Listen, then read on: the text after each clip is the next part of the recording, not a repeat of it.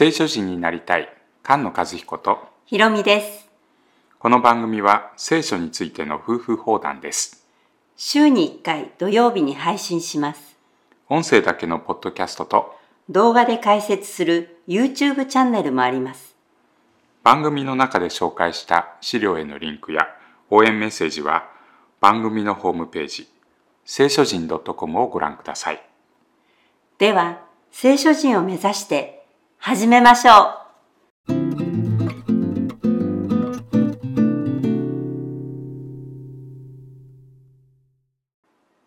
59編です59編は58編に続いて敵に復讐すると攻撃していた者たちに裁きが与えられるそのことを歌います、また口の攻撃が出てきますね。うん、言葉で攻撃してくるはい。そして今回は特にイスラエルのこの国として攻撃されているようう。なんものですね、違法人の国が敵となってますね。うん我が神よ、どうか私を我が敵から助け出し、私に逆らって怒り立つ者からお守りください。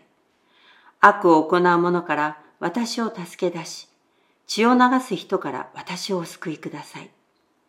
見よ、彼らは潜み隠れて私の命を伺い、力ある人々が共に集まって私を責めます。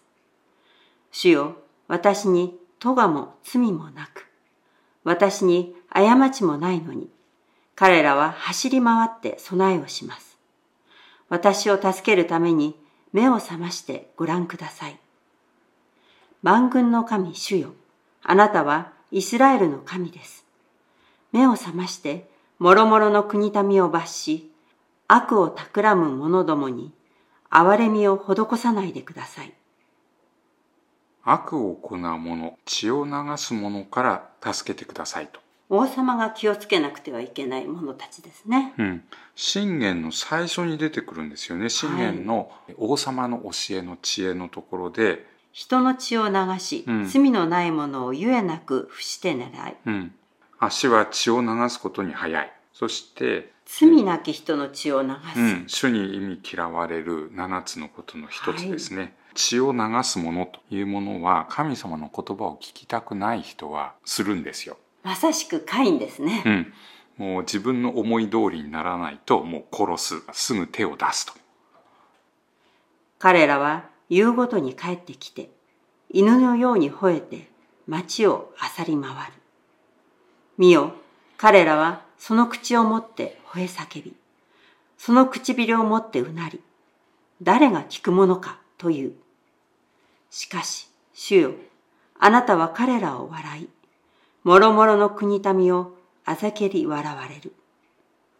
我が力よ、私はあなたに向かって褒め歌います。神よ、あなたは私の高き櫓です。我が神はその慈しみをもって私を迎えられる。我が神は私に敵の敗北を見させられる。夕ごとに帰ってきて犬のように吠えて街を漁り回る。これ2回出てくるんですねこの詩編で、呼ぶ記にもありますよね。うん。神様がサタンにうん。どこに行ってきたのかと聞くと、うんサタンは地を行き巡り歩き回ってきたと答えます。うん、犬みたいなんでしょ？もう食い尽くすものを探し回ってるっていう状態なんだと思いますよね、はい。この犬は吠え叫んでうなってそれで言葉で攻撃してくる。新約聖書の中でもピリピの手紙で、あの犬どもに警戒しなさいって書いてありますね。うん、犬どもって言いますね。これははいペットの犬の話じゃなくて、狼のようなそういう凶暴な、まあ、犬と黙示録の最後も悪者のリストの最初に犬ども言うんですよね、うん、うん、この欲望に火をつけて食い尽くそうとしてる悪いもの血を流そうとしてるものを、まあ、犬どもと表現しているようです。どうぞ我が民の忘れることのないために彼らを殺さないでください。主、我らの盾よ、道からをもって彼らをよろめかせ、彼らを倒れさせないでください。彼らの口の罪、その唇の言葉のために、彼らをその高ぶりに囚われさせてください。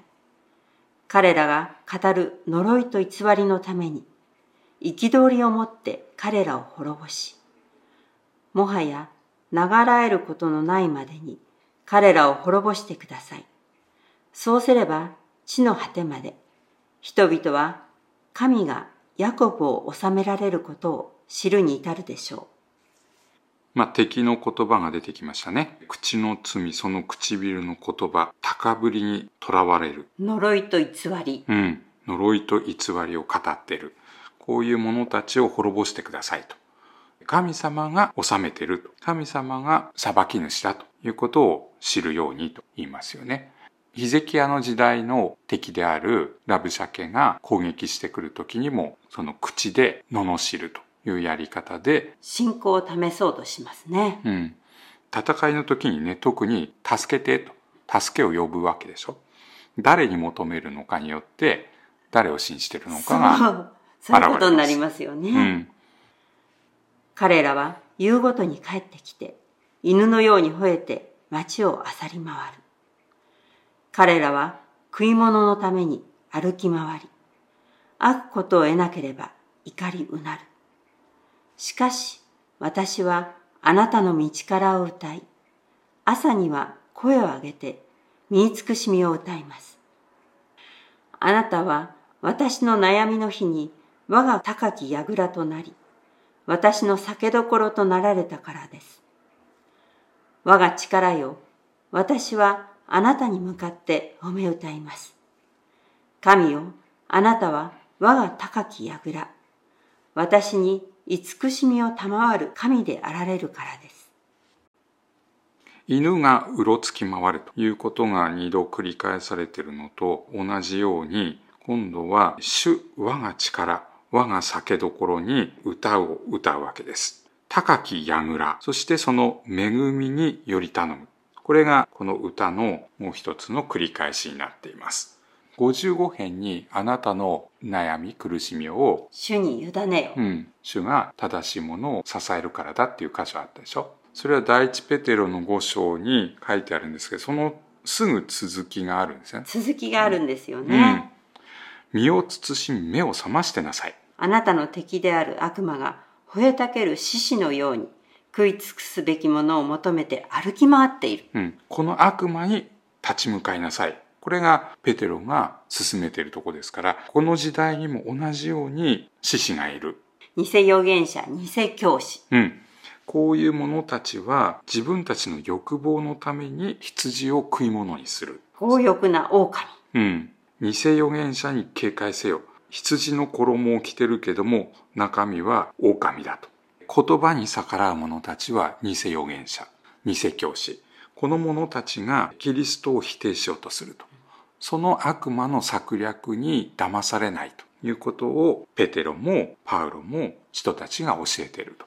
その惑わした悪魔、獣、偽預言者は火と硫黄の池に投げ込まれます。預言者たちの血を流したその報いが与えられる。それはどうしてかっていうと、あなたの裁きは真実で、かつ正しいからなんですね。正しい裁きをする。それが恵みという意味です。御言葉に生きる聖書人が生まれ増えていきますように。菅野和彦。ひろみでした。